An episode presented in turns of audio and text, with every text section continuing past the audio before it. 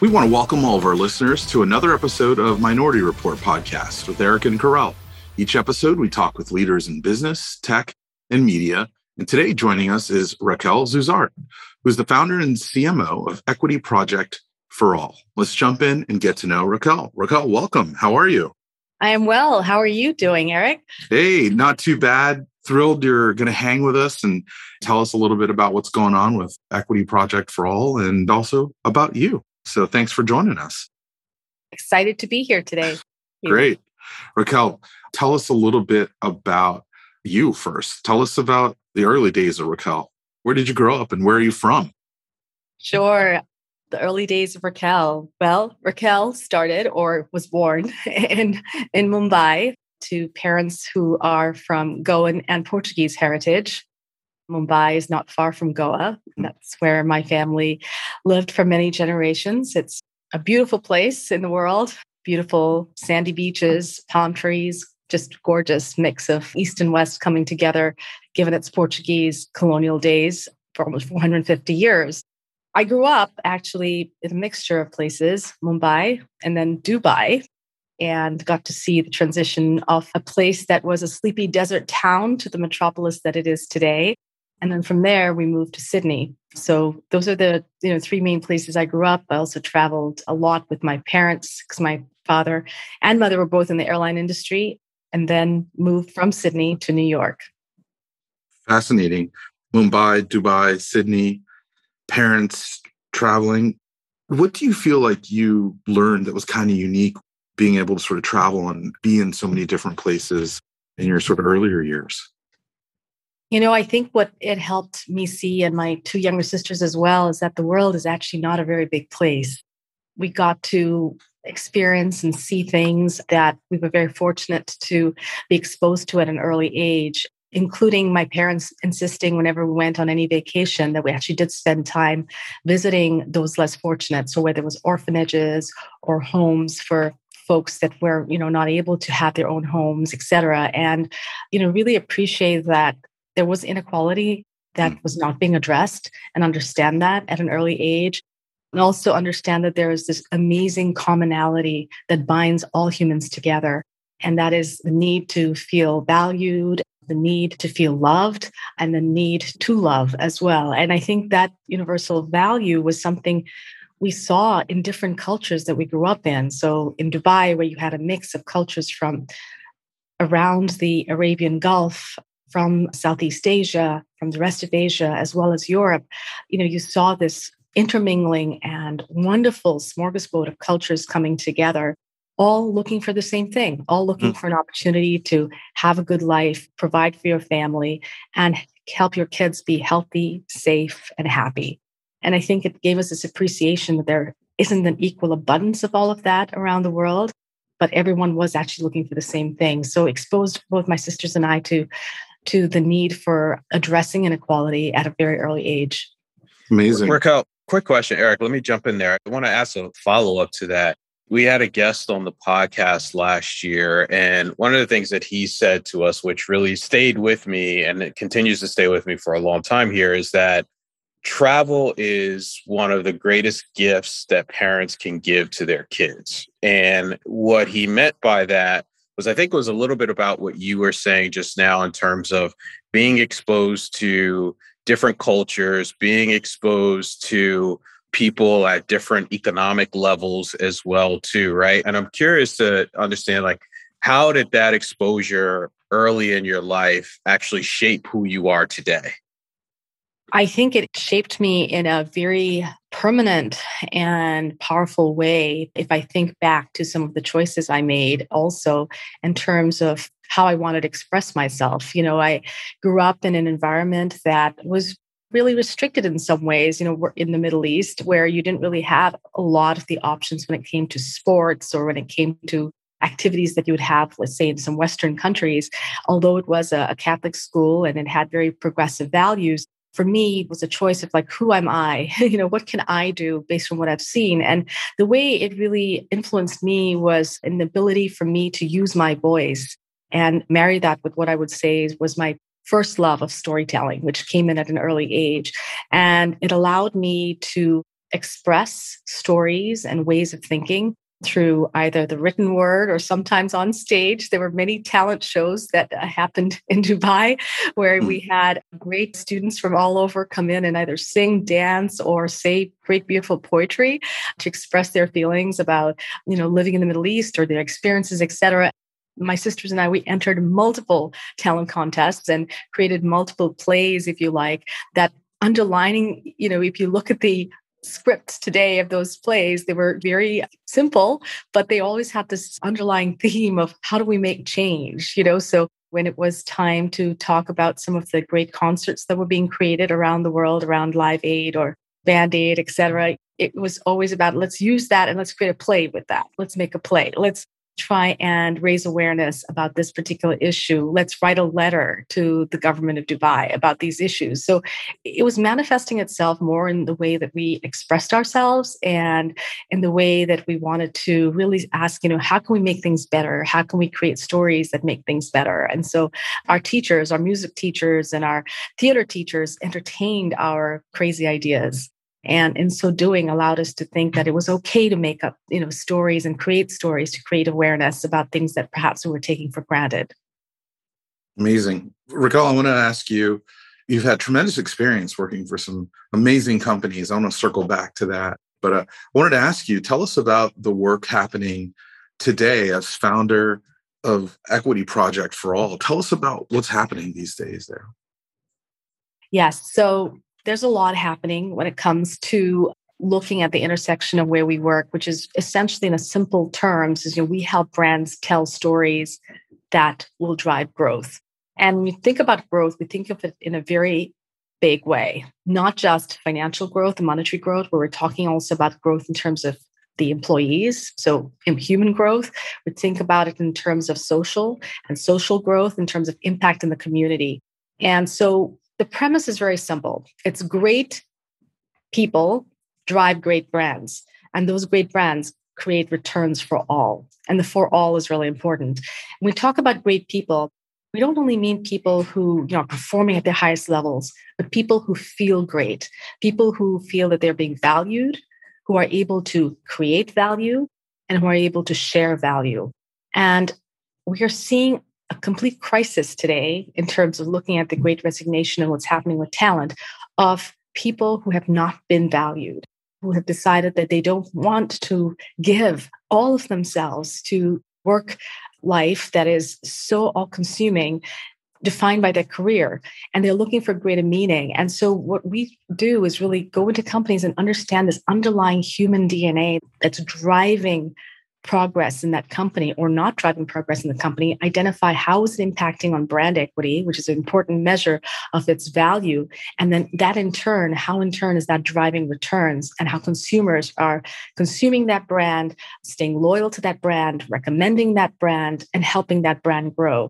So essentially, if you think of it in terms of the intersection of brand growth and social purpose and social impact, that's the intersection we work in. Fascinating. And I want to ask you about getting started on your career path because I feel like a lot of your personal experiences through work also help to inform the great work that you're doing today that you just described. You've worked at some tremendous companies, Johnson and Johnson, Procter and Gamble, Viacom, Charter, Washington Post. Tell us about how your experience there sort of has helped prepare you for what you just described work-wise. Yes, I think each of those experiences, I've been very, very fortunate to have an opportunity to have exposure to what I call the internals of business, how business works. Starting with my love for marketing, sparked by my experiences at Procter & Gamble, which today I still believe is the premier place to learn to be the quintessential global marketer, shows you really about what it takes to tell a story and what it takes to create a great product. And I think those are fundamentals of, of any business that I carry through with my 10 years at J&J, where essentially it is all about how do you tell a story that convinces a consumer that this solution is best for their problem. And getting into the intricacies of what makes business work is really important. And for me, I was exposed to not only the marketing part of the engine, if you like, but also by leading sales for three years that I did at J&J, which was the most incredible three years of my career, leading a team of 23 sales teams, frontline, who, you know, had that interaction with the customer and really had to be champions of listening and champions of empathy to be able to share that story in hospitals you know in primary care physician offices et cetera. And you know showed me that at the end of the day your marketing is really all about telling a story that is believable that is compelling and that really can go through the test of time when it comes to delivering on its value. And so by being exposed to the engine of what I call engine of business, the sales, the marketing, and in many cases also R&D and operations and finance showed me the different components and the puzzle of what it takes to create a great business. And that inspired me to think about how do we use that engine of business to solve social problems? Social issues that are really not just social issues, but become business problems as well. So whether it's inequality or climate change or health inequity, that was a problem that in my mind was always at the back of of my thinking in terms of my early exposure to you know some of the social inequalities and then exposure to business made me think about how we bring those things together in a way that you use the mechanics of business and the motive of profitability to solve a bigger societal issue of inequality as well as injustice. And so those experiences plus exposure to a lot of the great corporate social responsibility programs, both at J&J, at Procter, at Time Warner Charter, Washington Post, looking at CSR as ways to give back and ways to make a societal impact really showed me what the engine is behind that from a corporate perspective. So when I took all of those things together, to me, the word equity really captured all those different elements. The equity when it comes to delivering on your return on equity to your shareholders, which is ultimately what businesses want to do. But increasingly now, purpose is becoming such a big issue. So, bringing in the equality aspect and the equity aspect from a social perspective and from a human perspective to create this project for all. So, that's a helicopter view of the story. And Raquel, a follow up question to that I'm curious to know how you came up with the idea for the company, meaning, was this something that you had in your mind for a number of years and finally sort of had the opportunity to sort of take the leap to do it? Was there an aha moment you had one evening? I'm always curious to hear from founders how they actually came up with the idea to launch their own business.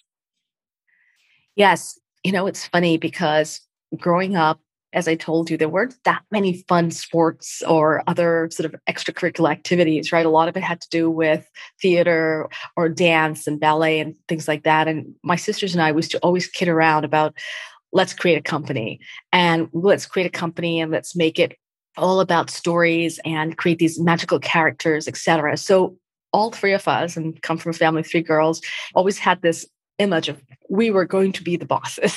We were going to create these characters. We were going to create these these shows. So that's always been at the back of my head. And i think when it came to the concept of you know seeing how we can bring social equity as well as the profitable purposeful growth that business want and how to bring it together really started becoming more of a force within my thinking around the 2015-16 timeframe and the Millennial Development Goals the UN had issued became the Sustainable Development Goals.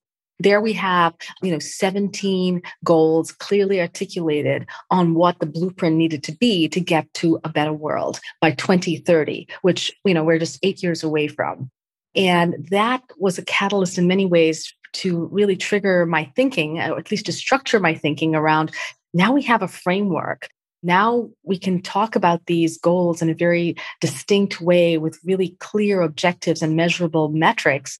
How can I create a business that takes that and allows us to move forward with that while still achieving the purposeful and profitable growth that business want to have. So it's really a, a, mixture of having this innate interest as a kid to try to create content and stories to make change and having the experiences along the way through serendipity, through choice, through luck, and then just really marinating on that thinking and saying, okay, the word that brings it together is equity. And this is what I want to call my business. So it's listening, it's being open, it's questioning, challenging, and surrounding yourself with people who really make you pressure test your own thinking. Gotcha. Thank you. Appreciate that. What excites you about the future of the work that you're doing, right? In terms of bringing together business objectives as well as social responsibility. We've seen a lot of companies sort of step up to the plate over the last couple years and make pledges and say that they're going to do better, some actually doing better than others. So what excites you about the future of the work that you're doing? You know what really excites me is the fact that there are true champions within companies that have spoken up, that have been brave, because there is a real distinction and there's a spectrum in terms of what I call impact index. There are those who are going to always talk the great talk, but then you go underneath inside of the company and you don't really see evidence of action or results. There are those who talk and take some action, but they're not measuring the results, and the results are not moving the needle when it comes to diversity in the workforce or ensuring that there's equity in terms of outcomes. And there are those who actually speak it, do it, act, measure it, and deliver it. And I think the ones that are being really the true role models who are creating that change are what gives me a lot of energy because we're seeing it across a number of different companies and not only of course the companies that were born with purpose like patagonia and toms and warby parker et cetera but also those who are digging into their historical dna to unearth their purpose and really create something strong. So an example you know in 2004 when dove created the campaign for real beauty it created that out of understanding what women were thinking in terms of their own beauty, that very few women actually thought of themselves as beautiful and used that insight to drive change. Same thing with like a girl from Procter Gamble. The insight there was that women lose their confidence during puberty. And so this insight driven creation of purpose, where you're digging into the history of the brand, also gives me a lot of energy and hope in terms of how we're looking at the future. And I think that the generation, the next generation of marketers, and I've had an opportunity to address uh, a group of marketers at NYU at their symposium last week, have this innate curiosity and challenge themselves in terms of asking these questions. So there's a couple of areas that are really creating a lot of energy and acceleration that I hope to continue to push in the work that we do. Raquel, your work has been across media, entertainment, retail, fintech, health tech. So, a wide variety. What are some similarities that you see across all of those different sort of categories and groups? You know, in marketing, there is certainly certain what I would say fundamental truths that are the same, no matter what you are looking at in terms of a product, whether it's a technology driven product, a insights driven product, you know, a very heavy manufacturing driven product. And really is the question of what is the problem you're trying to solve?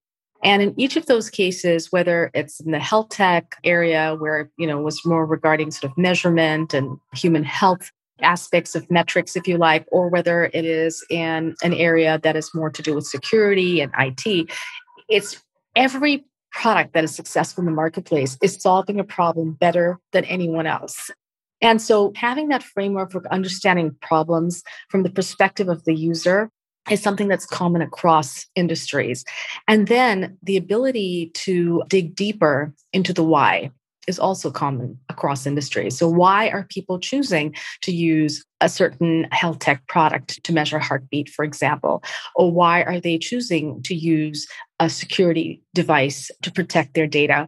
That motivation, that human motivation, we find always comes back to similar things. It's either, you know, to protect what you already have, to express yourself. There's these emotional triggers. And so once you know that the problem you're trying to solve and the why people are choosing that product, you really go back to human need and human emotion and what is you're trying to satisfy and no matter which category those questions are the same and in the end the answers of how that product or brand wins is always tied back to what are you doing that is compelling, different, exciting that nobody else is doing in the marketplace? Or are you doing the same, but doing it at an exceptionally better price? And I value that because price is important to me. So it's asking that what's the problem? Why do people buy this product? And how is it differentiating the marketplace is universally the same across industries. All right, fun question. I love asking every guest that we have on the podcast which is to give us the top three apps that you use on your phone on a regular basis, but you can't name email, calendar, or text messaging because those are just way too boring. Okay. well, well, the one that I try to use every day because it's kind of helps me stay on track is NRC, which is the Nike Run Club. I love to make sure that I have an opportunity to get some fresh air and especially as the weather gets better. So that's one.